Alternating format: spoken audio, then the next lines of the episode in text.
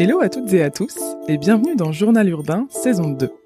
Je m'appelle Chloé Brunet et dans ce podcast, je vous parle food, art et voyage. Aujourd'hui, je pars à la rencontre de Benjamin Clarens et Yann Martin, les cofondateurs de l'agence Cut Architectures. Retail, hôtellerie, bureaux, rénovation d'appartements, ils développent depuis deux mille huit des projets aux échelles variées. D'un studio pour un particulier à un hôtel de mille chambres, en passant par un bar karaoké, ils aiment proposer des concepts nets, sans jamais se reposer sur les tendances. Et c'est ce qu'ils évoquent avec le nom Cut, tranché avec les idées reçues. Dans cet épisode, on a discuté de leurs débuts, de la pratique de l'architecture à l'étranger, de la scène majeure des Pays Bas pour Benjamin aux contraintes de climat en Finlande pour Yann, et des bonnes pratiques qu'ils ont conservées aujourd'hui. Avoir une véritable idée derrière un projet, et pas seulement une approche purement pragmatique. Ne pas s'interdire de travailler du mobilier, de travailler des échelles qui ne sont a priori pas celles de l'architecte. Ce fut l'occasion aussi de revenir sur la création de l'agence, de leur premier projet de jardin à Chaumont-sur-Loire, qui leur a donné le goût des matériaux, à leur premier gros chantier pour les cafés Coutume, qui leur a permis par la suite de décrocher les restaurants P N Y et de travailler aujourd'hui de plus en plus à l'étranger, notamment au Japon. Le projet qu'ils préfèrent, celui qu'ils n'ont pas fait. Plus il y a de contraintes, mieux c'est. Bonjour Yann, bonjour Benjamin. Bonjour. Je suis très heureuse de vous recevoir sur Journal Urbain. Euh, aujourd'hui, on va parler d'architecture puisqu'on est euh, à l'agence Cut, qui est votre agence. Pour vous présenter rapidement, Benjamin, euh, vous êtes formé en France, à Paris-Belleville, puis euh, en, aux Pays Bas, à l'agence O M A, qui est euh, dirigée par euh, Rem Koolhaas. Euh, Yann, vous êtes formé en France aussi, à Paris-La Seine et Paris-Malaquais. Et puis vous avez travaillé pour l'agence U A P S. Avant de vous envoler pour la Finlande, euh, où vous avez travaillé pour l'architecte Aaro Virkkunen. J'espère que j'écorche pas son nom. Donc je voulais, euh, je m'intéressais à ça, l'étranger, puisque ça, c'est, euh, vous avez eu tous les deux ce, cette étape-là dans vos carrières, et vous avez commencé vos carrières par l'étranger. Euh, commencer de bosser à l'étranger. Euh, qu'est-ce, quelle différence vous avez pu voir entre la France et les pays que vous avez euh, découverts, et qu'est-ce que vous retirez maintenant que vous êtes revenu en France depuis quelques années de, de ces différentes expériences? Moi, c'était une, enfin, c'était un objectif que j'avais très tôt en tant qu'étudiant, euh, de partir. Euh, je suis parti en, aux Pays-Bas au moment où c'était la scène la plus active euh, dans le domaine. Euh, donc, j'ai, ça a été un, un énorme bouleversement, dans le sens où je pense que j'ai croisé à l'époque les étudiants les plus motivés du monde entier qui se retrouvaient à un même endroit. Et, euh, et puis tout à coup l'ouverture à une autre culture, euh, en l'occurrence les Hollandais, euh, qui, qui commercent même dans le domaine de, de l'architecture, qui, qui se vendent, euh, qui communiquent. Donc c'était euh, c'était hyper intéressant, et puis surtout une scène très euh, ouverte conceptuellement, donc euh, pour laquelle c'était très important de mettre en place des idées très fortes euh, avant de avant de répondre par une forme ou par une, une solution euh, architecturale. Et puis après, c'était une immersion totale, pour le coup, dans, dans notre domaine qui était l'archi, puisque c'était à Rotterdam, et que, euh, comme l'a dit Rem Koolhaas, il a choisi Rotterdam parce que c'était une ville qui offre peu de choses, donc euh, on y travaille beaucoup. Okay. Il n'y a pas trop de loisirs, c'est ça? Ouais, voilà. Donc, euh, donc c'est, voilà, c'était, c'était une, une période assez intense, mais, mais, mais passionnante, quoi. Vraiment, vraiment génial pour ça, quoi. Ok. Et vous, Yann? Et moi, c'était un, évidemment un souhait de voyager, puisque je, j'adore voyager et que je voyage beaucoup. Euh, la destination de la Finlande, euh, c'est, c'est faite du fait que ma compagne, euh, qui est aujourd'hui mon épouse, euh, soit finlandaise, euh, et que c'est comme ça que je suis parti vivre un an et travailler euh, en Finlande. Euh, et bien sûr, euh, bien sûr, une autre approche quand même. Euh, Euh, qu'à Paris, euh, du fait de la, la culture euh, nordique euh, et du fait, bien entendu, d'une autre approche architecturale liée euh, au climat et, euh, et à la situation euh, de la Finlande. Donc, euh, donc un grand intérêt là-dessus sur euh, sur voir euh, une architecture qui forcément euh, regarde autrement euh, l'isolation, regarde autrement le rapport à la lumière, euh, la lumière naturelle notamment et son manque par moment, et euh, et une culture, une culture finlandaise très riche et intéressante, et qui, qui, qui m'a, qui m'a apporté beaucoup, et, et qui, qui est toujours là, je pense, tout autant que Benjamin, ses expériences également, nous ont nourris pour longtemps. Complètement. Et est-ce que maintenant que vous avez, vous êtes revenu en France, là, que vous, vous pratiquez l'architecture depuis plusieurs années en France, vous euh, vous identifiez des pratiques vraiment très différentes entre la France et la Finlande et entre la France et les Pays-Bas. Euh, peut-être si vous avez des exemples à... Est-ce qu'il y a des choses qui sont appréhendées de, de différentes manières, ou est-ce que finalement en fait l'architecture est internationale et universelle? Euh, non, non, je pense qu'il y a vraiment, enfin, il y a, il y a vraiment des chapelles, hein, il y a vraiment des pratiques propres à, et des approches propres à certains pays. Euh, forcément, il y a aussi des, il y a aussi des cycles avec des pays qui euh, émergent et d'autres qui, qui deviennent moins, moins importants ou, ou moins centraux soudainement sur la scène, mais euh, pour ce qui est des, des Pays-Bas, par exemple, il y avait une, euh, enfin, il y a toujours un, une dimension assez radicale dans l'approche, euh, euh, assez, assez libre. Radicale euh, comment ? Radicale dans le sens où, euh, où je pense qu'il y, a, il y avait une, il y avait pour le pour du pour le bon comme pour, euh, enfin pour le meilleur comme pour le pire, mais il y avait une sorte de de radicalité d'approche sur des sujets, euh, de liberté vis-à-vis d'un contexte, de liberté vis-à-vis d'un d'un passé euh, qu'on peut réinterpréter peut-être euh, de manière plus libre que que ce qui pouvait se pratiquer ailleurs euh, en Europe, même si aujourd'hui je pense que tout ça se se mélange davantage encore. Enfin nous on est une génération, euh, on va dire la, la génération Erasmus quoi, qui est devenue maintenant un, un truc complètement euh, évident, et et des anciens de l'O M A euh, sont retournés chez eux euh, ailleurs ou ont bougé ailleurs. Euh, on, enfin, je sais pas, par exemple, Birkingels au Danemark, euh, il vient pas de nulle part, il a bossé longtemps à l'O M A, et, et donc euh, l'approche a forcément nourri une réflexion, oui. Et aujourd'hui, il exerce... Euh, oui, du coup, peut-être une pays. approche qui aurait été euh, propre aux Pays-Bas à un voilà, moment, maintenant c'est exporté au Danemark. Euh... Complètement, c'est, c'est le cas. Ouais, je pense qu'une une spécificité de la Finlande, euh, c'est son rapport au... au design et au fait que le, finalement le design et l'architecture, je pense, en Finlande sont beaucoup plus proches, euh, et sont vraiment deux disciplines qui qui se qui convergent davantage qu'en France, où c'est vrai c'est quand même euh, bon dissocié. Alors les écoles sont dissociées aussi en Finlande, mais euh, mais je trouve que c'est vraiment deux disciplines très distantes en France, quand euh, en Finlande, euh, bah, bien sûr du fait de l'histoire, et que et que Aalto a, a fait a fait autant du, du mobilier que de l'architecture, et que il y avait cette recherche beaucoup dans, dans l'architecture de la dimension presque du, du mobilier finalement, quand il est même intégré, euh, et c'est vraiment quelque chose qui qui qui est hyper intéressant et qui euh, qui aussi nous nous intéresse à l'agence, puisque euh, comme vous le savez on fait euh, surtout de l'architecture d'intérieur et finalement très peu d'architecture. On en a fait, on continue d'en faire quand on peut, mais on fait énormément d'intérieur, mais toujours avec une approche euh, que l'on souhaite euh, d'architecte dans notre, dans notre démarche. Et est-ce que justement vous avez gardé un peu des réflexes euh, de, des manières de fonctionner qui sont propres aux architectes de ces pays, et que, un peu comme Birkingels, vous avez euh, rapatrié en France quand vous êtes euh, installé à Paris, des bonnes pratiques euh... Euh, si si, bah, je pense que bah, les, les deux les deux choses qu'on évoquait, euh, qui sont euh, d'abord de mettre en place un, un concept, c'est-à-dire d'avoir une véritable idée derrière un projet, et et non pas une approche, euh, on va dire euh, euh, purement gratuite ou purement pragmatique. Donc on amène clairement euh, des idées qu'on pense suffisamment fortes pour structurer un projet et pour euh, et pour embarquer des équipes avec nous. Euh, ça c'est un premier truc qu'on a qu'on développe à l'agence de manière systématique, et et que je pense qu'on peut dire euh, d'une certaine manière qui est issu de cette de cette école-là hollandaise à l'époque, euh, même si aujourd'hui ça généralise comme on vient de le dire. Euh, et puis euh, la, la, la dimension qu'Yann évoquait, qui est de de pas s'interdire de travailler euh, du mobilier, de travailler des échelles qui sont a priori pas celles de l'architecte, euh, parce qu'on est persuadé qu'on a la capacité de le faire et qu'on on répond de manière encore plus complète et, et de manière encore plus riche si on embrasse tous les sujets euh, mmh.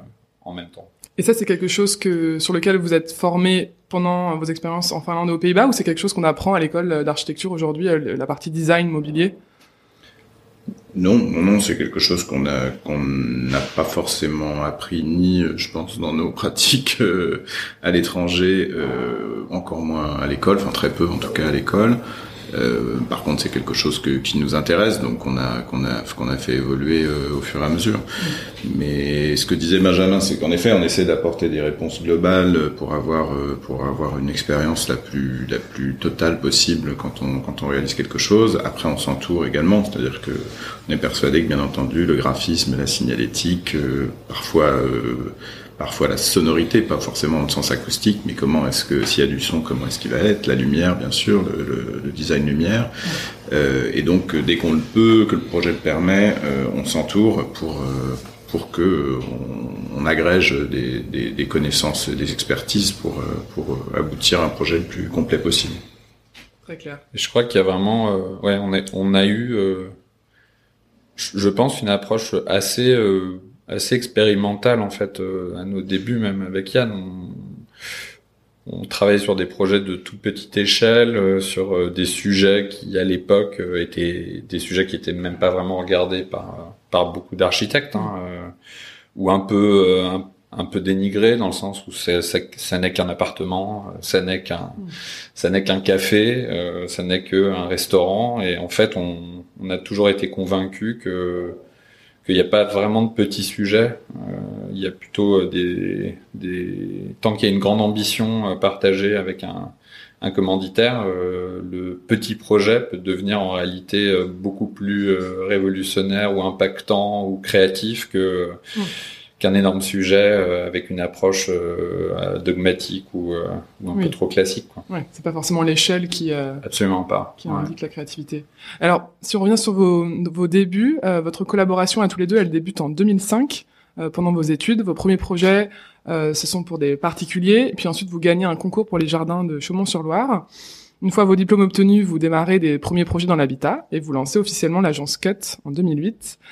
Déjà, pourquoi ce nom Cut ? Est-ce que vous pouvez nous expliquer ? Est-ce que c'est euh, quelque chose qui vous est devenu de manière très instinctive ou finalement ça signifie euh, tout un concept que vous avez euh, souhaité inventer ? C'est d'abord venu vraiment instinctivement puisque c'était euh, tout tout tout premier concours ouvert qu'on a fait euh, avec Benjamin en deux mille cinq justement, euh, qui était un concours, euh, je ne sais plus par qui, il était... Euh, c'était Cimbéton, je crois. Non, non, non, c'était le, ce concours... Ah, si. Je crois que c'était bah, Cimbéton. En l'occurrence, c'était pour Cimbéton, oui, tout à fait.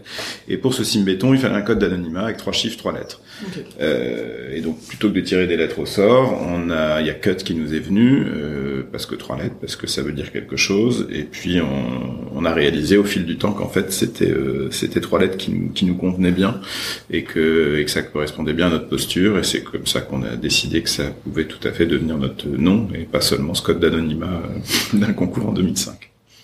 Dans cette idée aussi, enfin, dans cette idée que, qu'on voulait trancher à chaque fois avec des idées un peu, euh, un peu reçues ou attendues, quoi. Donc, on, on se voulait toujours un peu en réaction d'un, d'une réponse, euh, qui s'impose presque quand on répond à un projet. Donc c'était c'était cette démarche-là qui était derrière. Ok, donc finalement c'était répondre à une problématique très ponctuelle sur ce projet, mmh. puis finalement en fait vous êtes euh, habitué à ce nom qui résonnait hyper bien avec euh, votre et qui idée finalement est notre euh, façon de procéder. Euh, à partir du moment où on vient nous voir et qu'on nous demande de faire euh, de répondre à un projet, à une thématique, euh, on s'intéresse tout de suite à comment est-ce qu'on peut faire différemment de ce qui mmh.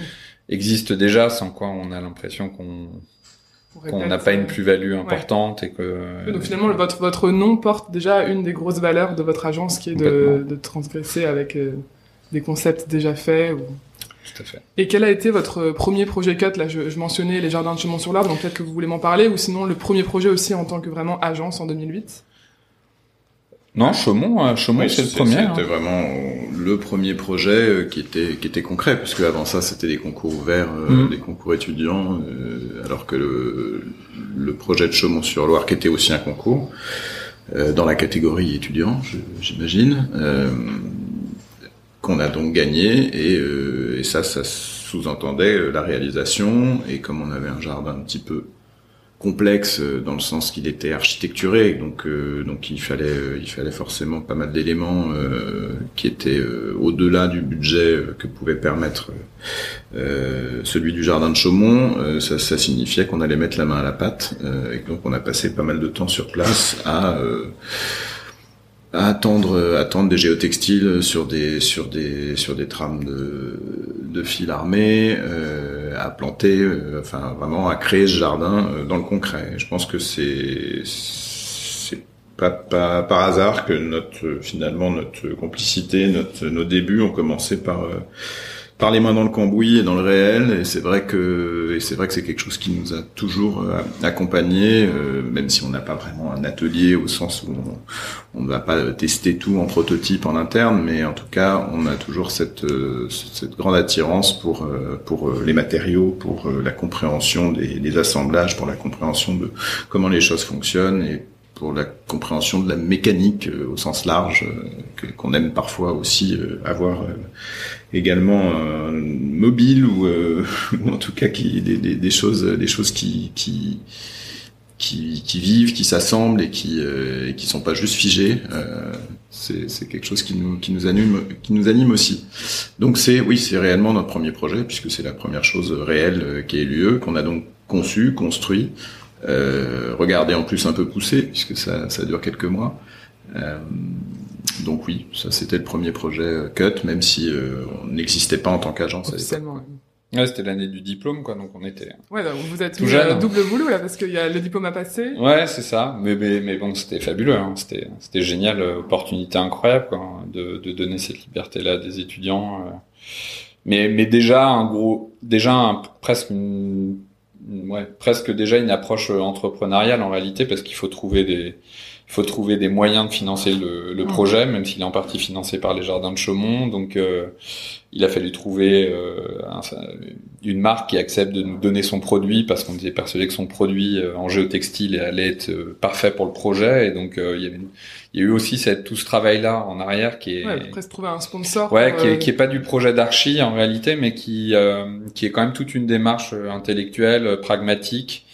Euh, qui s'impose, et, et c'est vrai que comme ça, euh, et en étant, en ayant aussi travaillé avec un serrurier, euh, Monsieur Popelin à l'époque, c'est encore son nom, c'est marrant.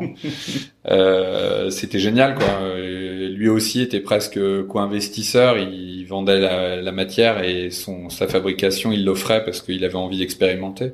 Donc c'était une rencontre assez géniale. Il y avait que des esprits euh, curieux, et Et donc on a été très vite confronté à gagner un concours sur une idée, donc en étant euh, très conceptuel dans l'approche et en même temps euh, très rapidement à devenir hyper concret, oui. Et à devoir être capable de réaliser la chose et de s'interroger sur comment euh, des tubes allaient s'intersecter en un seul point. Euh, oui. Et donc on a passé énormément de temps à travailler là-dessus, mais c'est vrai que du coup c'était une immersion totale euh, dans la technique aussi, euh, et qui aujourd'hui nous suit et, et nous habite tout le temps. On adore, euh, voilà, on échange au quotidien avec des agenceurs, avec des. Ouais, c'était un beau premier po- projet ouais, pluriel euh, qui complet, vous a permis quoi. de déjà de vous tester sur plein de domaines de l'architecture. Et je crois qu'on peut retrouver d'ailleurs les photos de ce projet sur votre site pour les plus curieux euh, qui veulent voir à quoi ça ouais, ressemble. Euh, c'est un jardin, c'est, c'est une sorte de jardin en trois dimensions euh, sous lequel on peut passer, sur lequel des, les plantes grimpaient. Euh, non, c'est, c'était une aventure géniale. Puis c'était l'occasion de, de tester aussi avec Yann si on allait s'entendre bien, puisqu'on oui. a, on a vécu, je pense, quinze jours dans des, dans le, sur site, euh, travailler euh, toute la journée euh, sur place. Donc euh, non, c'était super. Oui, parce que vous n'aviez pas fait la même école, donc vous vous êtes rencontrés ouais, complètement, euh, par en dehors des amis de l'école. Communs, ouais. Et puis euh, donc du coup, c'était une belle expérience, quoi. C'était, c'était le, le test complet, professionnel quoi. Avant de ouais, passer ouais, le. Super souvenir, les, les copains qui venaient le week-end pour aider. Et puis enfin, c'était super. Trop bien. Et justement, Benjamin, vous parliez là de, d'entrepreneuriat, et c'était un peu ma prochaine question. Est-ce que vous pouvez me parler des débuts, des galères ? Là, on en a un peu parlé avec Chaumont, mais je pense qu'il y en a eu d'autres, et des succès. Parce que comme tout projet entrepreneurial, quand on démarre, là, vous étiez deux, donc c'est déjà une force, mais on a rarement plein de clients, on n'a pas de collaborateurs encore, on n'a pas, on s'est pas encore fait un nom. Et du coup, comment comment ça s'est passé ce début, et et si on regarde un peu après, quelques années plus tard, quel a été le coup de pouce qui vous a permis de passer la vitesse supérieure et pour développer votre agence qui est ce qu'elle est aujourd'hui ? On a on on a enfin, je pense qu'on a toujours été euh, prudent euh, avec Benjamin, c'est-à-dire qu'on s'est pas dit du jour au lendemain. On a vraiment attendu. Euh, donc la, la, l'agence a été créée en, en juillet deux mille huit parce qu'il fallait un statut, parce que Euh, parce qu'il fallait signer notre premier contrat, euh, mais on a vraiment attendu le dernier moment parce que notre premier contrat c'était pour une extension de maison à Meudon, qu'on peut aussi voir sur notre site internet, euh, pour un, un, un couple et, et sa fille qui vivaient en Allemagne, qu'on ne connaissait absolument pas, euh, qui avait cette petite maison ouvrière à Meudon qu'ils voulaient étendre pour en tripler la, la surface actuelle, et qui nous demandait de le, de le réaliser alors qu'on n'avait jamais rien fait de notre vie. Donc on voulait juste quand même être sûr qu'ils étaient bien conscients et qu'ils voulaient bien signer un contrat. Donc on a, on a créé la société en juillet deux mille huit. On avait ce projet-là et puis on en a eu un autre qui était l'extension de maison à Chaville qui est venue pas très longtemps après. Plus des tout petits projets d'appartements, plutôt d'amis, de connaissances, mais vraiment à l'échelle de on refait une cuisine, on refait donc, euh, donc des, des, des honoraires euh, très très euh, très très limités. On était à l'époque euh, depuis Chaumont en gros euh, dans une on, on avait une chambre de bonne euh, au sixième étage sans ascenseur euh, rue du Cardinal Lemoine dans le cinquième arrondissement qui a été l'agence jusqu'en deux mille onze. Donc jusqu'en deux mille onze, on ne pouvait même pas recevoir de clients parce qu'on n'allait pas les faire monter dans sept mètres carrés sans, sans toilette, au sixième étage, sans ascenseur. Donc on faisait nos rendez-vous au café en bas. Euh, donc voilà, il y a eu cette prudence et cette, euh, ce fait qu'on prenait, qu'on, enfin qu'on savait que ça allait pas euh, du jour au lendemain euh, nous permettre d'en vivre déjà. Donc euh, Benjamin de son côté euh, était à mi-temps euh, en agence. Moi, je réalisais des perspectives pour pour d'autres agences, euh, donc vraiment un travail de oui de, de trois D. Euh, et on a fait ça pendant euh, bon, jusqu'en deux mille onze, en gros. Donc on était à, à mi-temps finalement pour Cut Architectures. Le premier déclic, je pense, ça a été euh, ça a été le Café Coutume, mais enfin ça n'a pas été immédiat non plus. Mais c'est vrai que le Café Coutume ayant été notre premier euh, bâti, enfin, notre première réalisation ouverte au public, euh, visible sur la rue. Euh, le, on avait la chance du coup d'avoir euh, ces, ces, ces entrepreneurs qui voulaient euh, créer leur marque euh, et amener le café de spécialité à Paris qui finalement n'était pas là à l'époque. Aujourd'hui, on peut boire, il euh, y a plein d'endroits pour boire des bons cafés à Paris. À l'époque, c'était, c'était pas possible quasiment.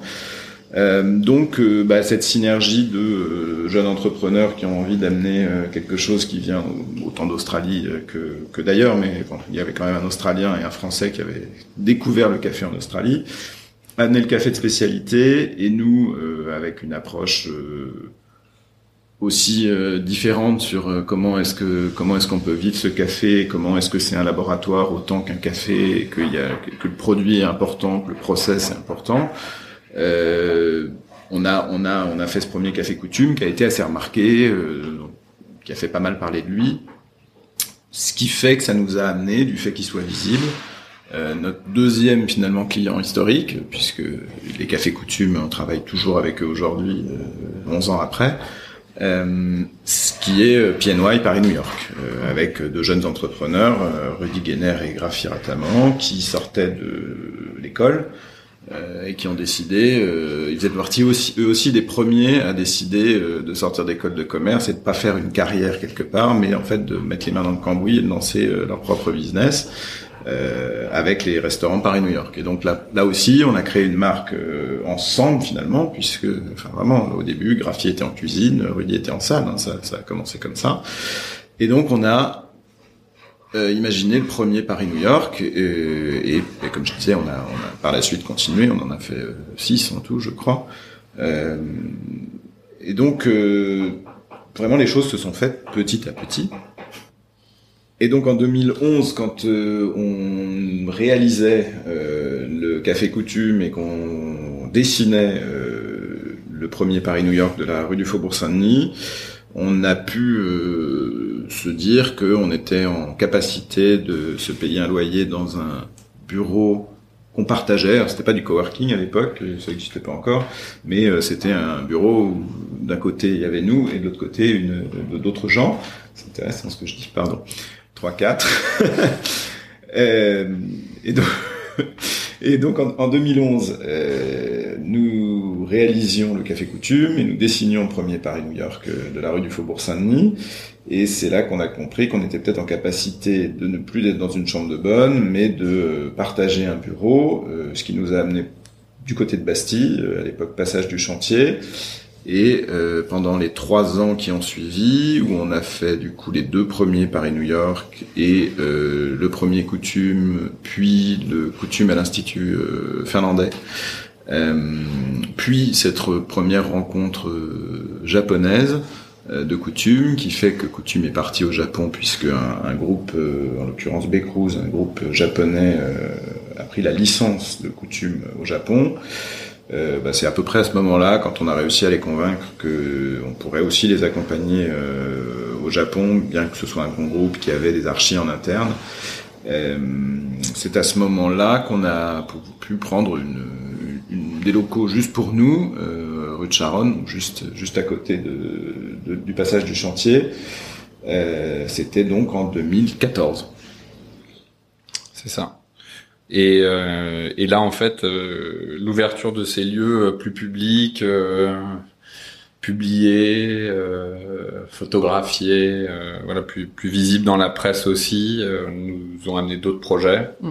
Et c'est là que la visibilité a commencé à, en fait, à avoir ses, ses effets, et à, ça nous a amené à multiplier des projets dans, dans plein de domaines. Euh, Pas nécessairement que de la que dans le domaine de la restauration notamment, mais euh, petit à petit on s'est diversifié. Euh, on a fait un bar à cocktail, euh, le syndicat, on en a fait un autre, le Tiger. Euh, petit à petit, les euh, de manière complètement assez, enfin même assez imprévisible, on, on a rencontré des gens en fait euh, au fil des années et qui avaient envie de faire des projets, qui ont cru qu'on pouvait. Euh, Euh, imaginer des projets dans des domaines même dans lesquels on n'avait encore jamais opéré, euh, notamment euh, même pour des bureaux, euh, pour Mad Network, ou enfin voilà. Donc et les marques ont commencé aussi à nous regarder, les groupes, euh, et donc euh, voilà au, au fil du temps on a on a fait nos armes dans le sens où euh, on a livré beaucoup de projets sur Paris, pas mal quand même maintenant au Japon, parce que même si on n'a pas pu aller photographier les derniers, on a on a dû livrer quasiment une dizaine de projets au Japon.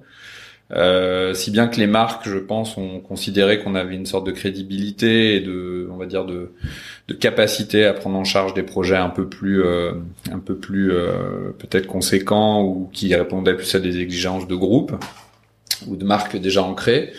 Et, euh, et donc on a, on a commencé à, à collaborer avec des, des groupes plus établis, dont euh, Petit Bateau, dont euh, Accor, Unibail, euh, on a été contacté par euh, Renault à l'époque où il lançait Alpine. Enfin voilà, donc on on, on a fonctionné comme ça. Et puis euh, puis je dirais, euh, parce que par rapport à la dimension que vous questionniez de un peu de storytelling et de savoir ce qu'il faut retenir de, du, du process de création d'une agence, et je crois qu'aussi on a toujours toujours été euh, animé par l'envie de créer des choses et d'imaginer. Donc même quand on avait moins de boulot au tout début, on faisait énormément de projets euh, complètement euh, des, des concours d'idées, euh, voire même on inventait nous-mêmes nos projets. Hein.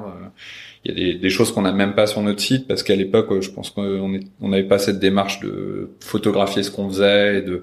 Mais euh, voilà, on a, on a fait une exposition euh, à l'université de Delft aux Pays Bas. On a tout mis en place, quoi. On a imaginé le sujet de l'exposition, on a créé la scéno, on a et, et ça, c'était des moments où on se disait, bah, on a du temps. Et en fait, ce temps euh, qu'on ne passe pas dans une agence à travailler parce qu'on dédiait un temps donné à, à notre propre activité, bah euh, Euh, on peut on peut trouver des moyens de l'exploiter et d'en faire quelque chose, et toujours d'inciter de vraiment faire quelque chose. Je me souviens même qu'il y avait eu un moment, il y a eu une crise, je sais plus laquelle, en deux mille huit. En deux mille huit, voilà, il y a une crise en deux mille huit et une bonne bah, année on a... pour lancer son agence. Ouais, non mais euh, on, on avait du temps et tout, et on, on a inventé une installation carrément qu'on voulait mettre dans une galerie d'art de potes qui avait une galerie à Belleville. Euh, il s'est trouvé qu'après coup, bon, il y a eu plein d'autres choses à faire, donc bon, on a, on a, le projet a pas abouti, mais on en a fait euh, un bouquin, euh, on en a fait un prototype qui est resté dans un atelier à trois cents bornes de Paris, mais c'est pas grave, quoi. Enfin, c'est, c'était que on voulait euh, faire et imaginer des choses, et, et ouais, vous il faut y croire jusqu'au bout, euh, quoi, je pense. C'est le... Ouais, il faut toujours être dans la création, même si c'est pas forcément pas pour gagner. Euh... Ouais. Forcément de l'argent à la fin. Tout mais... à fait. Juste pour euh, aussi dans une démarche intellectuelle et, et de recherche, quoi. Et aujourd'hui, quel type de projet vous préférez faire? Est-ce que c'est plutôt ceux qui proposent le maximum de liberté, vous avez un peu carte blanche et on vous appelle parce que euh, on a vu d'autres projets euh, de cut et on a envie d'avoir cette patte, même s'il n'y a pas forcément de patte cut, comme vous allez l'expliquer plus tard, ou justement ceux qui nécessitent de jouer avec euh, les contraintes techniques, financières, visuelles? Déjà, celui qu'on n'a pas fait. Ouais. C'est, non mais vraiment, c'est, c'est, c'est vraiment ce qui nous anime, c'est, euh, on, on a toujours été touche à tout et on a des références dans vraiment plein de plein de disciplines euh, et vraiment c'est quelque chose qui nous qui nous anime et, et c'est toujours un nouveau questionnement. De fait, si c'est quelque chose qu'on n'a pas fait, ça commencera par une contrainte qui est de, de, de d'embrasser un programme qu'on connaît pas. Et je pense que oui, en l'occurrence, plus il y a de contraintes, en général, plus ça, euh, plus ça nous plaît parce que forcément, ça force le, le projet d'autant plus euh, intelligent ou complexe ou euh, c'est pas d'intelligence, mais c'est de la, de la, oui, si smart, enfin de, mm. de, de, de trouver le moyen d'exister euh, par ces contraintes finalement. Quand elles sont trop nombreuses, c'est les contraintes qui vont en partie faire le projet, mais c'est pas quelque chose qui est, qui est gênant, et au contraire qui peut, qui peut amener des résultats hyper intéressants. Bah, complètement. On est... je, je pense que aussi, euh, enfin le projet qu'on qu'on aimera développer, c'est celui où on a un maître d'ouvrage qui qui allie euh, d'une part une volonté assez déterminée euh, de d'un projet qu'il a en tête, euh, non pas dans sa finalité, dans ce à quoi il va ressembler, puisqu'il fait appel à nous pour ça, mais euh, mais un mais un produit ou un ou un lieu qu'il veut ouvrir, ou un euh, une qualité qu'il met derrière un projet euh, qui et à laquelle il va croire jusqu'au bout, et qui va être euh, qui va être l'élément qui va déterminer toute la suite, et nous notre capacité du coup à s'en emparer et à travailler ensemble là-dessus, et, et à le porter. Euh, je, enfin, avec le recul qu'on a forcément là, nous au, au fil des années, on se rend compte que que le projet le plus abouti, euh, c'est le c'est le projet euh, c'est le projet où le maître d'ouvrage et nous et, nous, et nous, le maître d'ouvrage, donc le, le client, le commanditaire, et, et nous avons travaillé en symbiose la plus totale, et euh, travaillé dans le même sens, quoi. Et si vous ne deviez garder qu'un seul projet, euh, peut-être celui qui vous le rappelle le plus de bons souvenirs, ou euh, la plus belle réalisation que vous avez euh, fait, selon vous, ce serait lequel ? Peut-être que d'ailleurs vous n'avez pas le même projet en tête. Hmm. Je vous pose la colle là. Ah, la colle, la colle. Euh... Euh... Je pense, je pense que, enfin, moi personnellement, il ne va pas y avoir un projet. Euh... Hmm. Il y en a plein pour euh, pour des raisons différentes, quoi. Pour des aspects différents, pour. Euh... soit des aspects dans, son, dans le process, ça peut être aussi en amont du projet, pourquoi est-ce qu'il est hyper important pour nous, parce que qu'est-ce qu'il a amené comme réflexion, comment il est venu, euh, ou euh, juste parce que on a utilisé un matériau plutôt qu'un autre, ou mais euh, ouais, moi en tout cas j'ai pas de deux projets que je préfère par-dessus tous les autres. Non, je crois pas non plus. Je crois, je, je crois pas. Ils se nourrissent tous et que. Non, non, non, je crois qu'il y a, je crois qu'il y a, ou peut-être que s'il fallait en choisir un, ce serait le premier, ce serait Chaumont, parce qu'on l'a fabriqué en plus.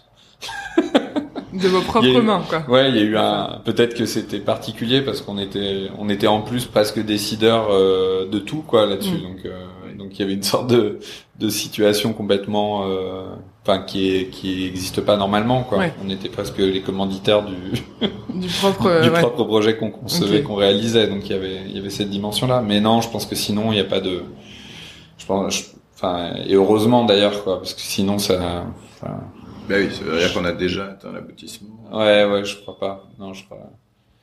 Mais, mais par contre, ce qui est chouette, je pense, de réaliser, c'est que euh, la préférence qu'on a, ou en tout cas les, les préférences ou les choses qu'on aime bien dans ce qu'on a fait, euh, n'ont pas de rapport finalement avec la, la taille du sujet ou voilà. Donc c'est, enfin, je, je, je repense à un appartement, un tout petit studio qu'on avait fait pour pour un. un entrepreneur avec qui on travaille pas sur des projets, mais euh, il nous avait demandé de transformer complètement un appartement à rez-de-chaussée de vingt-cinq mètres carrés qu'il allait ensuite mettre en, en location ou en vente. Euh, c'était en plein moment où on développait le Pullman Montparnasse, qui était le plus gros projet de l'agence euh, sur, euh, je pense, trente mille mètres carrés.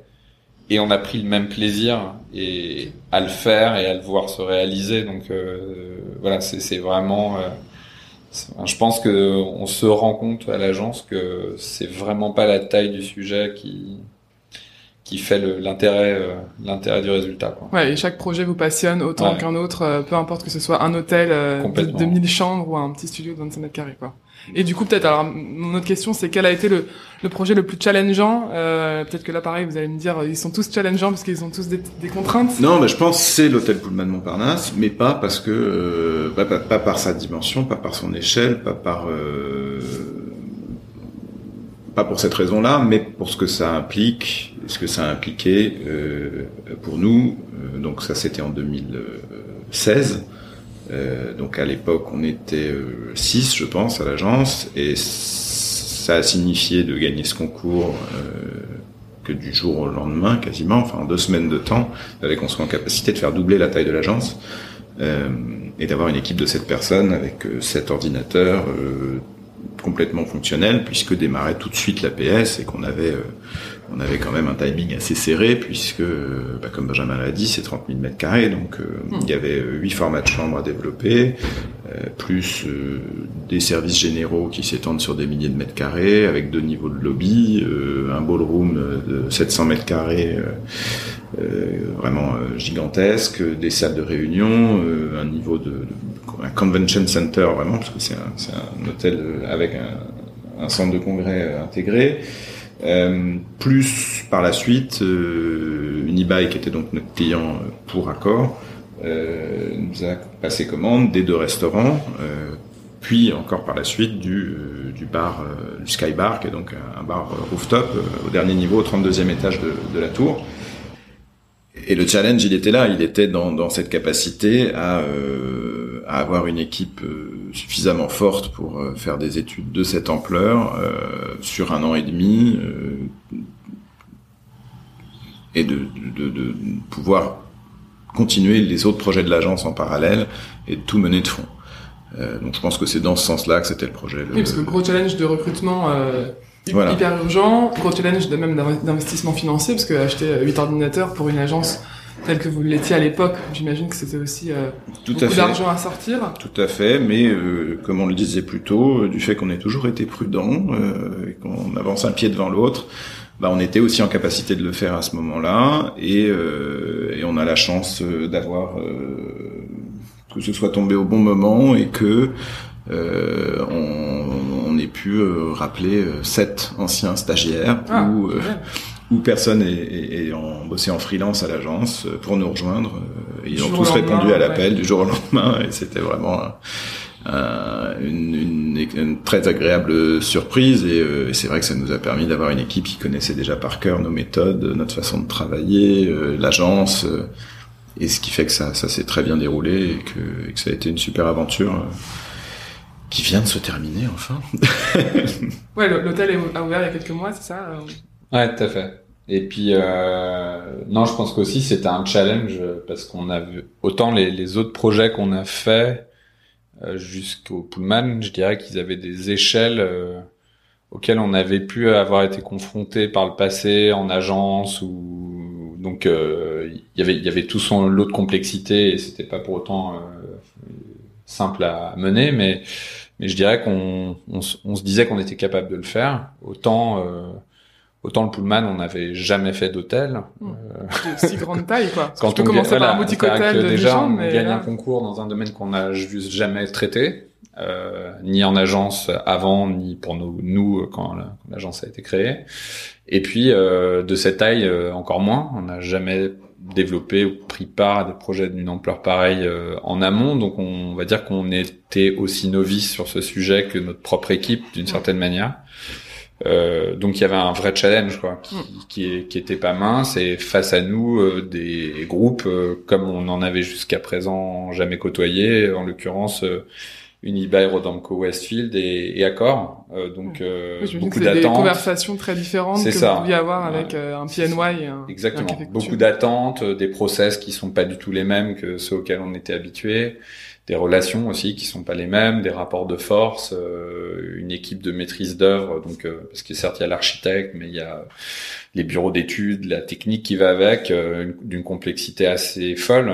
Je pense qu'il y avait, je sais pas, une dizaine au moins de, de, de de personnes dans ce groupement technique avec qui il fallait échanger au quotidien. Euh, donc voilà, donc c'était vraiment euh, vraiment un enjeu X L quoi pour euh, pour nous, avec en plus la trouille euh, peut-être la plus grande peur pour nous qui était de de bosser pendant cinq ans sur un projet oui, pour au final aboutir à un projet qu'on craignait qui risquait de se faire tordre euh, ou de perdre en qualité, soit parce qu'on n'aurait pas réussi à À, à mener notre barque suffisamment bien, ou à convaincre suffisamment ces gros groupes qui qui auraient pu euh, qui auraient pu faire évoluer le projet ou le dénaturer un peu, soit dans, pour des raisons économiques ou des facilités techniques. Et et là où on, on est aujourd'hui particulièrement content, c'est qu'on on a réussi à réaliser ce qu'on a conçu quoi. Donc là c'est le c'est le grand plaisir. Le, le challenge qui devient un succès, ça, c'est, j'imagine, ouais, le plus grand ouais. plaisir pour vous deux.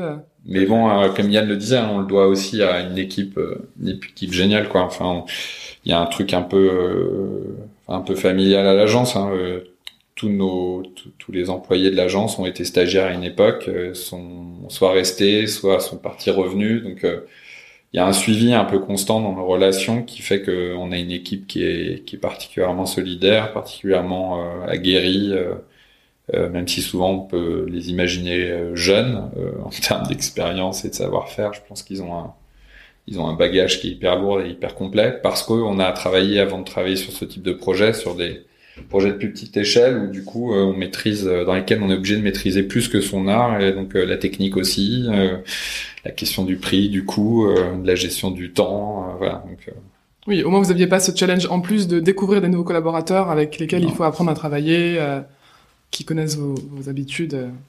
Et alors, sur la question des tendances, parce que du coup, aujourd'hui, on vit dans un monde où on est un peu abreuvé d'images en, en, au quotidien, avec Instagram, Pinterest et tous les réseaux sociaux. Vous, vous n'avez pas envie de tomber là-dedans. Euh, vous aimez bien interroger l'A D N des marques qui vous contactent et de garder une certaine fraîcheur. Et il y a une phrase que vous avez mise sur votre site internet qui, me, qui m'a bien plu. Euh, vous dites « Nous décidons de rompre avec les limites classiquement admises entre architecture, urbanisme, intérieur, design et art, et décidons de nourrir nos projets des qualités propres à chaque domaine pour générer des projets hybrides, autant d'échappatoires à la monotonie d'un quotidien que nous craignons trop. » Et c'est cette dernière partie de phrase qui me, m'interpelle. Euh, vous craignez cette monotonie, ce métro-boulot-dodo euh, qu'on peut peut-être vivre tous, cette routine ? De, oui, oui, complètement. Et c'est, c'est, bah, c'est ce qu'on disait aussi tout à l'heure. C'est pour ça que le projet, euh, le projet qu'on attend, c'est le, c'est le suivant. Et celui avec un, un, un nouveau programme et le nouveau challenge, une prochaine challenge, et que on voudrait surtout pas s'enfermer à être une agence euh, bah, qui réalise, par exemple, des hôtels et uniquement des hôtels, euh, ou euh, des restaurants uniquement des restaurants. Et, et on est persuadé que la richesse de nos projets, elle vient du fait de nos grands écarts. Euh, en termes de typologie de projet, euh, et aussi de notre approche en projet. Euh, par rapport à cette question de la tendance, euh, jamais on va aborder un projet en regardant une collection d'images de projets euh, qui correspondraient au programme, mais euh, mais on va on va vraiment avoir une approche autre qui est de, comme vous le disiez, regarder l'A D N d'une marque, mais c'est pas forcément une marque. Notre, notre client peut être un privé, un particulier, une marque naissante qui n'a pas vraiment encore d'A D N, et du coup on va interroger euh, des éléments du soit du programme, soit du site, soit du mais c'est toujours c'est des éléments spécifiques qu'on va mettre en exergue et qu'on va euh, interroger, euh, transformer, euh, tordre, euh, hybrider euh, pour pour pour donner notre réponse euh, spécifique euh, à un projet. Et en tout cas jamais euh, Pinterest n'est jamais utilisé, par exemple, à l'agence, puisque il y a pas de, ça n'a pas lieu d'être dans notre, dans notre démarche. Et justement, il n'y a pas un risque parfois, euh, parce que c'est un style qui nous plaît, de, de toujours proposer euh, un matériau ou un mix de couleurs, parce qu'en fait, c'est vos goûts personnels et que euh, forcément aussi, même si vous, vous, vous changez de, de typologie, de projet à chaque fois, vous avez quand même une patte, je pense, qui est propre à vous deux et aussi à vos collaborateurs. Comment est-ce qu'on se réinvente, du coup, en architecture pour euh, passer d'un projet à un autre et vraiment euh, faire page blanche et démarrer euh, des nouvelles idées? Euh, souvent, enfin, je crois qu'une des particularités qu'on a, c'est que dans les, dans les concepts qu'on établit sur des projets, on montre très très peu d'images de, de lieux. pour euh, s'en détacher le plus possible, et donc on évite d'avoir des des référents, et, et on aime bien quand aussi nos nos commanditaires euh, arrivent à prendre cette distance là pour éviter justement d'être dans cette idée de duplication ou d'être trop inspiré ouais, par ce qu'on a déjà vu. Avec leur mood board. Euh, non, ouais, on, idée, on, ouais, même par exemple le, le mood board, on n'en fait pas okay. euh, typiquement. Euh, et d'ailleurs, euh, voilà, enfin sur le concours de l'hôtel, pour avoir une idée euh, du Pullman, c'est je, Enfin, je pense qu'on est venu avec une présentation euh, qui a dû un peu perturber, dans le sens où euh... il y a Yann qui rigole. Euh... je non, mais parce que... anecdote, non mais parce qu'on est venu avec des im... en fait on est venu avec des, des très grands principes structurants pour le projet, mais qui étaient toujours illustrés par des images qui n'avaient aucun rapport ni avec l'hôtellerie ni avec de l'intérieur. Par exemple, ça pouvait être. Euh... Euh, ça pouvait euh, être c'est... Gordon Matta Clark lors de la, la démolition du site de Beaubourg, là, cette fameuse image avec le, le, le, le trou circulaire réalisé dans un, dans un mur qui regarde le site de Beaubourg. Donc, euh, donc voilà, un trou dans un mur d'un, d'un, d'un lieu délabré, démoli. Euh, ça pouvait être des vaches à l'abri d'un, d'un arrêt de bus euh, en béton. Et à chaque fois, pour illustrer en fait un, un principe qui nous semblait fondamental de mettre en place, euh, par exemple cette démolition de murs et qui ouvrait des nouvelles perspectives, c'est parce qu'on a, par exemple sur les chambres, complètement restructuré euh, la configuration même d'une chambre qui maintenant est complètement ouverte sur sa salle de bain dans, la, dans le projet, alors qu'avant on avait vraiment un, la salle de bain euh, aveugle, la partie chambre, et donc on, on montrait euh, avec des images qui étaient assez inattendues, mais qui sont pour nous assez importantes parce qu'elles elles, elles sont surtout, elles ont vocation à communiquer une idée, pas nécessairement une réponse esthétique, ou voire peut-être donner des, des, des, des idées de possibles réponses qui seraient assez éloignées finalement de celles du domaine dans, lesquelles on, dans lequel on, on travaille. Donc par exemple les, les vaches à l'abri de, de, ce, de ce toit que, que Yann évoquait, euh, ça a été pour nous aussi le moment important dans le projet de dire en fait le, le plafond du lobby en haut duquel on va arriver, en haut de cet escalator, il est essentiel et l'enjeu il est là, c'est lui qui va être le, le toit euh, au-dessus de, de, de deux cents personnes qui vont venir systématiquement sous cet endroit-là, dans cet endroit de l'hôtel, aboutir à partir du moment où ils franchissent le, la porte de, de l'hôtel. Donc voilà, donc c'est-à-dire que euh, on est persuadé aussi que ces références-là, elles offrent une liberté derrière euh, beaucoup plus grande que, que des images un peu trop euh, euh, associées directement à, à la thématique qu'on veut mettre en, en avant et qui du coup ferment un peu les possibles. Et, et, et comment est-ce qu'on, justement, quand on a, on doit répondre à un projet pour l'hôtel Pullman, ces images vous viennent? Est-ce que, euh, du coup, c'est juste une culture générale foisonnante qui vous permet de immédiatement avoir des images qui vous viennent à l'esprit et qui ensuite euh, dessinent assez facilement euh, le, la première présentation au client, qui vous permettent ensuite de décrocher finalement, euh, même avec des images de vaches, mmh. on arrive à convaincre un, un, un Accor et un Unibail. Euh, Ou est-ce que c'est vraiment beaucoup de recherche et d'échanges entre le client qui vous permettent euh, de dessiner des premiers euh, croquis?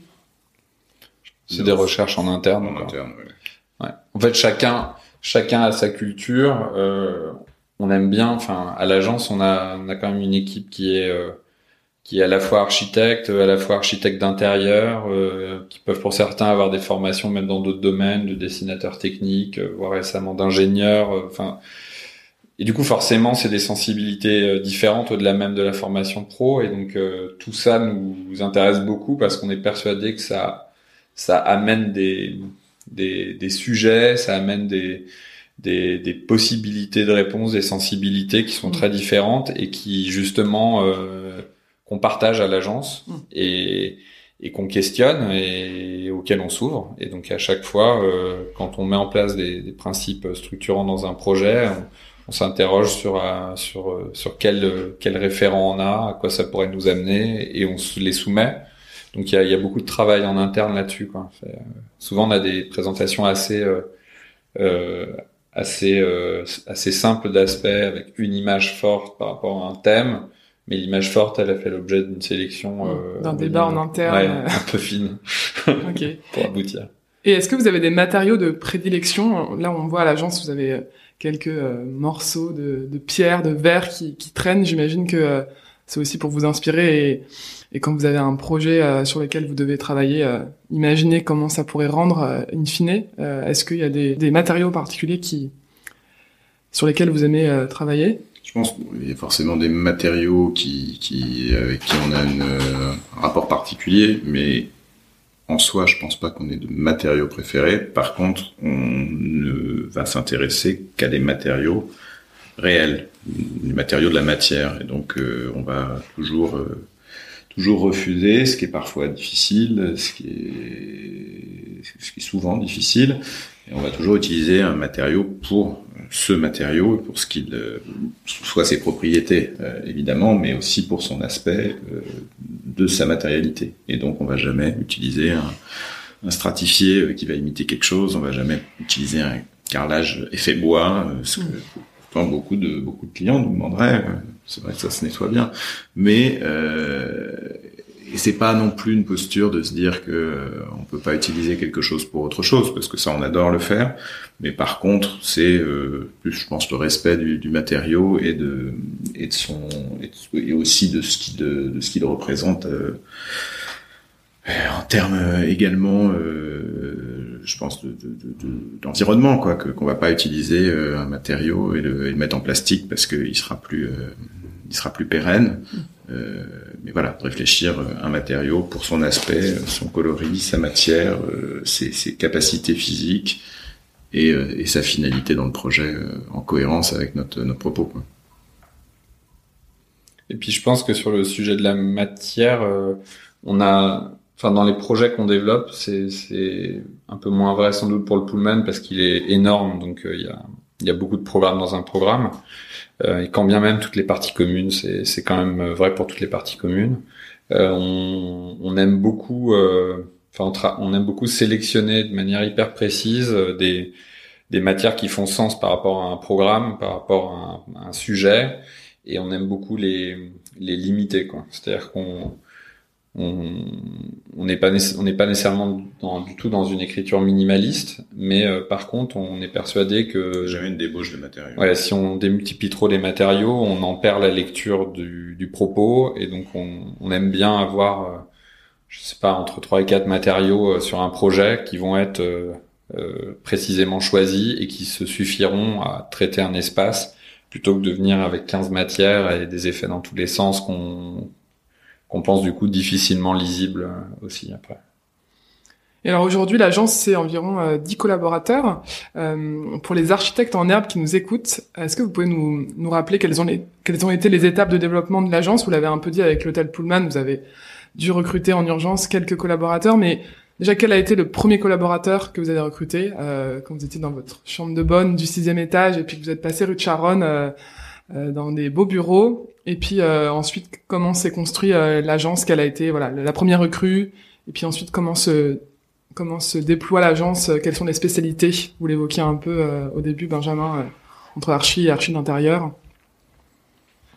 La première recrue, euh, tout le temps où on était euh, dans la chambre de bonne, on ne s'est même pas euh, on n'a même pas pu prendre un stagiaire, puisque ça, ça, ça aurait été pas très sympathique pour le stagiaire euh, de l'accueillir dans ce cadre. Euh, donc on a eu nos premiers stagiaires dans le deuxième bureau, on en a eu deux, enfin on pouvait avoir deux postes de stagiaires. Donc pendant, pendant de deux mille onze à deux mille quatorze, on n'a pas eu d'employés, on a eu quelques stagiaires. Et puis à partir de deux mille quatorze, on avait plus de projets, euh, on a commencé à prendre de nouveau nos, à avoir le premier, le premier collaborateur, qui était bien entendu précédemment un stagiaire. Et donc, comme le disait Benjamin, aujourd'hui, euh, à une exception près, sur dix collaborateurs, neuf ont, ont été en stage à l'agence par le passé. Euh, mais bon, comme comme tout, nous-mêmes, bien entendu, on a on n'a jamais autant appris qu'en stage, je pense, respectivement, avec Benjamin. Donc, on sait comme c'est important.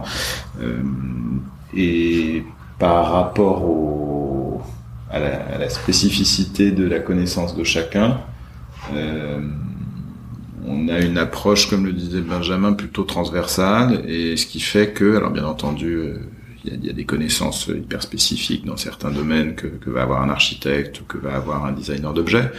Pour autant, euh, on a tendance à, euh, à dessein, euh, ne pas se dire que un projet d'archi ou plus architectural ou avec un un aspect, oui, euh, qui, qui va être plus architectural, va être réservé à l'architecte, euh, et on va vraiment pouvoir mettre euh, bah, quelqu'un qui sort de boule sur une extension de maison, par exemple, ce qu'on a fait récemment, puisque de toute façon on travaille tous en collaboration les uns avec les autres, et que, et que c'est pas assez... Donc voilà, on, on croit vraiment à, à la richesse de ces parcours croisés qui vont amener une richesse à, à chaque projet. Donc l'agence n'est pas forcément euh, construite en équipe spécialisée, peut-être une équipe pour les particuliers, une équipe Absolument pour le public, pas. une pour le retail. Pas. Chacun va être amené a... à bosser sur des projets super divers. Ouais, on a même des discussions euh, en interne euh, avec l'équipe, euh, souvent quand il y a des, des fins de projet, des démarrages de nouveaux, euh, on a des discussions sur euh, qui aurait envie de faire quoi, enfin, oui, euh, pour, pour aussi faire varier les, les sujets, pour... Euh, pour toucher à tout, euh, parce que c'est c'est un enfin c'est, c'est un souhait qu'on a tous à l'agence, donc euh, Donc certains par moment ont absolument envie de travailler sur un, un appartement pour un particulier après être sorti d'une expérience sur euh, toute autre chose. Mmh. Et, et on le comprend très bien. Enfin, c'est, c'est ça, c'est nous semble complètement richesse, normal. Ouais. Et, et nous, on le voit un peu comme une sorte de nouveau démarrage à chaque fois pour, euh, voilà, quand même une sorte de, de variation dans un quotidien. Euh, euh, je pense qu'on on vit pas la même, de la même manière son... Euh, son travail en agence en répétant euh, la même thématique, euh, le même process, le même... voilà, mmh. c'est, c'est surtout ce qu'on veut éviter, quoi. Ouais, bon, ça permet de sortir de cette monotonie ouais, dont vous parliez justement, ouais, qui, qui je pense est effectivement un peu destructrice, quoi. Ouais, surtout quand on est créatif. Euh... ouais, complètement. Alors on va finir cette interview par les questions signatures de Journal Urbain qui me permettent de cerner davantage mes invités euh, et de découvrir euh, mes invités via leur goût en matière de food, d'art et de voyage qui sont les thématiques du podcast. Alors Benjamin et Yann, est-ce que vous pouvez nous partager votre adresse food euh, préférée ? Préférée, euh, c'est compliqué. Euh, moi je vais juste citer un endroit que j'ai découvert récemment que j'ai trouvé, euh, que j'ai trouvé super. Euh, j'ai tout, beaucoup aimé aller au café du coin, euh, rue Camille Desmoulins. Voilà, belle expérience, simple, euh, mais très bonne. Voilà, je... c'est celle-là qui me vient. Super. Euh, une adresse food, pareil. Je, peux, je, je vois pas ce que je pourrais donner euh, une plutôt qu'une autre, ou alors euh, ça va être lié à une destination. Je suis grand fan du Japon. Déjà, euh, déjà avant que que Cut puisse puisse y aller euh, du fait des, des projets, mais ça n'a fait bien entendu que qu'accentuer mon intérêt pour pour le Japon et surtout me permettre d'y aller euh, très fréquemment. Euh, donc ensuite des adresses food à Tokyo, j'en j'en aurais plein, mais donc euh, ça peut. Mais l'avantage au Japon, c'est que n'importe où euh, qui va servir des soba, par exemple, fera mon fera mon plaisir et mon bonheur. Donc, euh, donc voilà, c'est pas une adresse spécifique. Je pourrais en donner plein, mais euh, mais c'est manger des soba au Japon. Euh, pour moi, le, le le le bonheur. Très bien. Euh, est-ce qu'il y a un lieu culturel, un lieu un lieu artistique euh, où vous adorez aller ? Et si oui, lequel ? Eh ben, je vais continuer avec le Japon, parce que comme on l'aura compris, euh, c'est une destination euh, que j'apprécie particulièrement. Non, parce qu'il y a ce lieu bon, qui est assez connu, hein, qui est le, le Teshima Art Museum sur l'île, euh, dans ces fameuses îles artistiques de Naoshima et Teshima. Euh, ça s'appelle donc le musée d'art de Teshima, et pour autant, ce n'est pas vraiment un musée puisque c'est une œuvre, mais c'est un bâtiment, et c'est ça que je trouve euh, formidable, c'est que le c'est une architecture et en même temps une œuvre d'art, c'est-à-dire que c'est un architecte qui est euh, Ryue Nishizawa et euh, une artiste, Rei Naito, mais le tout est un seul et même objet qui est ce, ce, ce bâtiment euh, à ciel ouvert puisqu'il y a cette, ce grand oculus et le, le, le travail de l'artiste a été au sol de faire perler euh, des, des, des gouttes d'eau qui, qui ont un, un parcours qui est juste réglé par la, la non-planéité du, du sol euh, en béton. Et donc on, on s'assoit, on marche, euh, on, est, on est dans cette monomatière qui, qui fait le, le bâtiment. Et, euh, et de temps en temps, il y a une goutte qui passe, il y a une goutte qui sort, une goutte qui rentre dans, dans cette espèce de, de, de sol qui est très lisse et en même temps poreux puisqu'il est, euh, il est parsemé de, de trous et de, et de tuyaux en dessous mais qu'on ne voit pas. Et, euh, et ce côté euh, œuvre totale euh, qui, qui, qui m'a vraiment fasciné et, euh, et on est dans une sorte de, oui, de pureté, de, de quiétude euh, infinie, euh, voilà, qui, qui, m'a, qui m'a vraiment euh, bouleversé et où je retourne dès que je le peux. J'y retournerai bien aussi. Parce que c'est grosse, grosse baffe, effectivement, cet endroit. En plus, on couple avec une balade en vélo pour y accéder, donc c'est assez magique. Euh, non, moi, peut-être un autre, euh, je, j'adore les, je, enfin, j'aime de plus en plus, en fait, je crois même les, les lieux, euh, enfin, les, les bâtiments brutalistes ou les, voilà, plus le temps passe, plus je, j'aime y être. Euh, et je pensais là, euh, je sais que j'avais été à Berlin à la, la König Galerie, qui est une, une ancienne église brutaliste qui a été convertie en galerie d'art, que je trouve géniale, euh, qui est de, de l'architecte Brandlüber, qui est un, un architecte, on va dire, plus, plus que, presque plus que brutaliste. Mais voilà, c'est un endroit que je trouve génial dans, dans, dans cette idée de, de d'espace presque hermétique à tout et dans lequel euh, on se plonge euh, euh, presque dans une dimension d'un bunker euh, que je trouve assez assez fantastique, quoi. Ok, donc Berlin et le Japon, donc c'est ça nous nous emmène facilement à la, la question d'après, qui est euh, quel voyageur êtes-vous?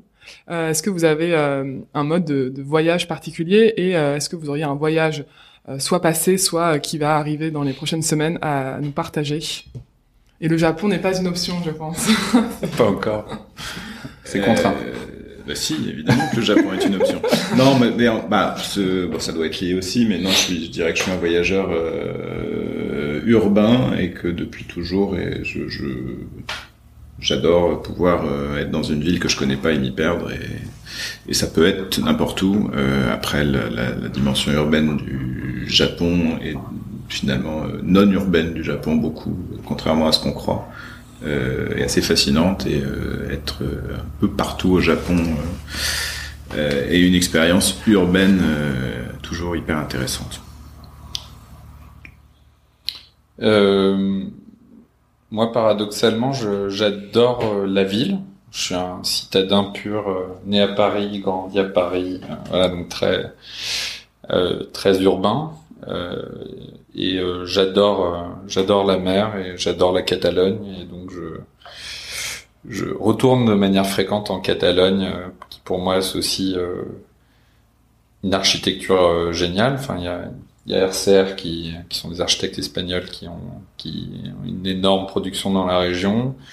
Et puis ça allie euh, l'art de manger. C'est l'endroit où on a le, quasiment, je crois, le, le plus de restaurants étoilés rassemblés euh, euh, dans une même région. Et, euh, et en même temps, euh, la mer euh, qui, que j'adore. Ah, donc qui est essentielle pour moi. Qui aime bien se ressourcer euh, voilà, au qui bord est essentielle, de l'eau. Ouais, complètement. Et alors, pour aller plus loin sur la thématique d'aujourd'hui de l'architecture, est-ce que vous auriez un film euh, ou un documentaire à nous recommander sur le sujet? Et ensuite, euh, plutôt côté lecture, un ouvrage qui vous inspire et que vous voudriez partager avec les auditeurs? Un film, on a toujours bien aimé, euh, tous les deux, euh, on en avait parlé, euh, Bienvenue à Gattaca, c'est assez marrant, ça. Oui. qui est pas, qui est pas sur l'architecture, mais qui en a une, qui en a une vision euh, qui est assez chouette, hein, en termes d'esthétique et de... Euh... mais dont c'est pas l'objet central, mais c'est peut-être pas plus mal d'ailleurs, ce soit pas que, que l'objet non, mais, central. Non, mais, ce qui, mais ce qui est fascinant dans Gattaca, c'est le, euh, c'est que l'architecture qu'on monte, qui va être celle de, de, de Wright notamment, de, de Everard Notra, je suis pas sûr, bon, c'est, c'est, c'est, c'est des architectures, euh, entre trente et soixante, je pense, euh, mais, mais c'est un film qui se passe dans le futur et c'est censé être des bâtiments Euh, contemporain du, du de, de de l'énigme, et donc il euh, y, a, y a cet aspect rétro-futuriste qui est, que moi je trouve toujours fascinant avec avec des bâtiments, de savoir à quel moment ils peuvent paraître dans le futur ou à quel moment ils sont dans le passé. Et je pense qu'un bâtiment peut passer plusieurs fois dans le passé et dans le futur, euh, selon euh, selon comment on le regarde et selon euh, selon la tendance, pour le coup, qui, euh, qui qui va sûrement avoir un autre regard sur euh, sur le bâtiment. Et c'est vrai que c'est assez fascinant avec Gattaca. Il y a plein de films dans lesquels ça, ça, c'est aussi euh, visible, mais euh, je pense que Gattaca a vraiment été écrit comme ça. Euh, il y a aussi les voitures qui sont assez intéressantes à regarder pour, le, pour la même chose. Donc oui, bien sûr, on pourrait, se, on pourrait s'accorder là-dessus. Et côté lecture, est-ce qu'il y a quelque chose qui vous vient? Euh... Côté lecture, lié au domaine, hein. lié au domaine.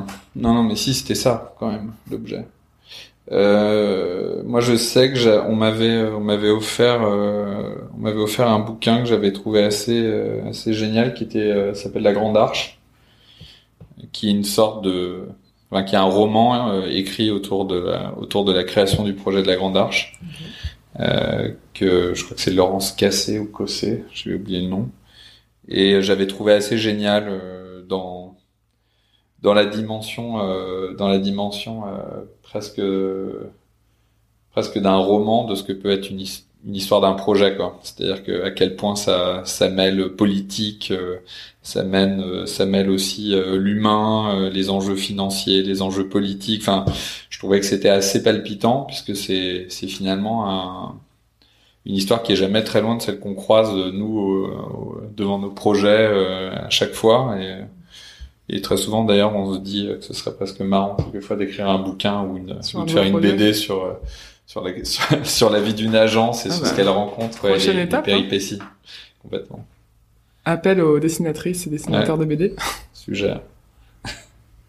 Euh, moi je pense que ce serait la la trilogie de Peter Sloterdijk que j'ai jamais su le prononcer, euh, Sloterdijk, Sloterdijk, euh, Sphère, euh, donc Globe, Bulle et Écume, je crois, sont les trois euh, les trois volumes, euh, qui est très difficile à lire, que j'ai jamais lu en entier parce que je regarde des bouts par-ci par-là et que c'est oui voilà c'est enfin c'est pour moi très compliqué de, de lire Sloterdijk que d'affiler euh, deux cents pages quand il y en a quelques milliers dans les trois volumes, mais je trouve que le...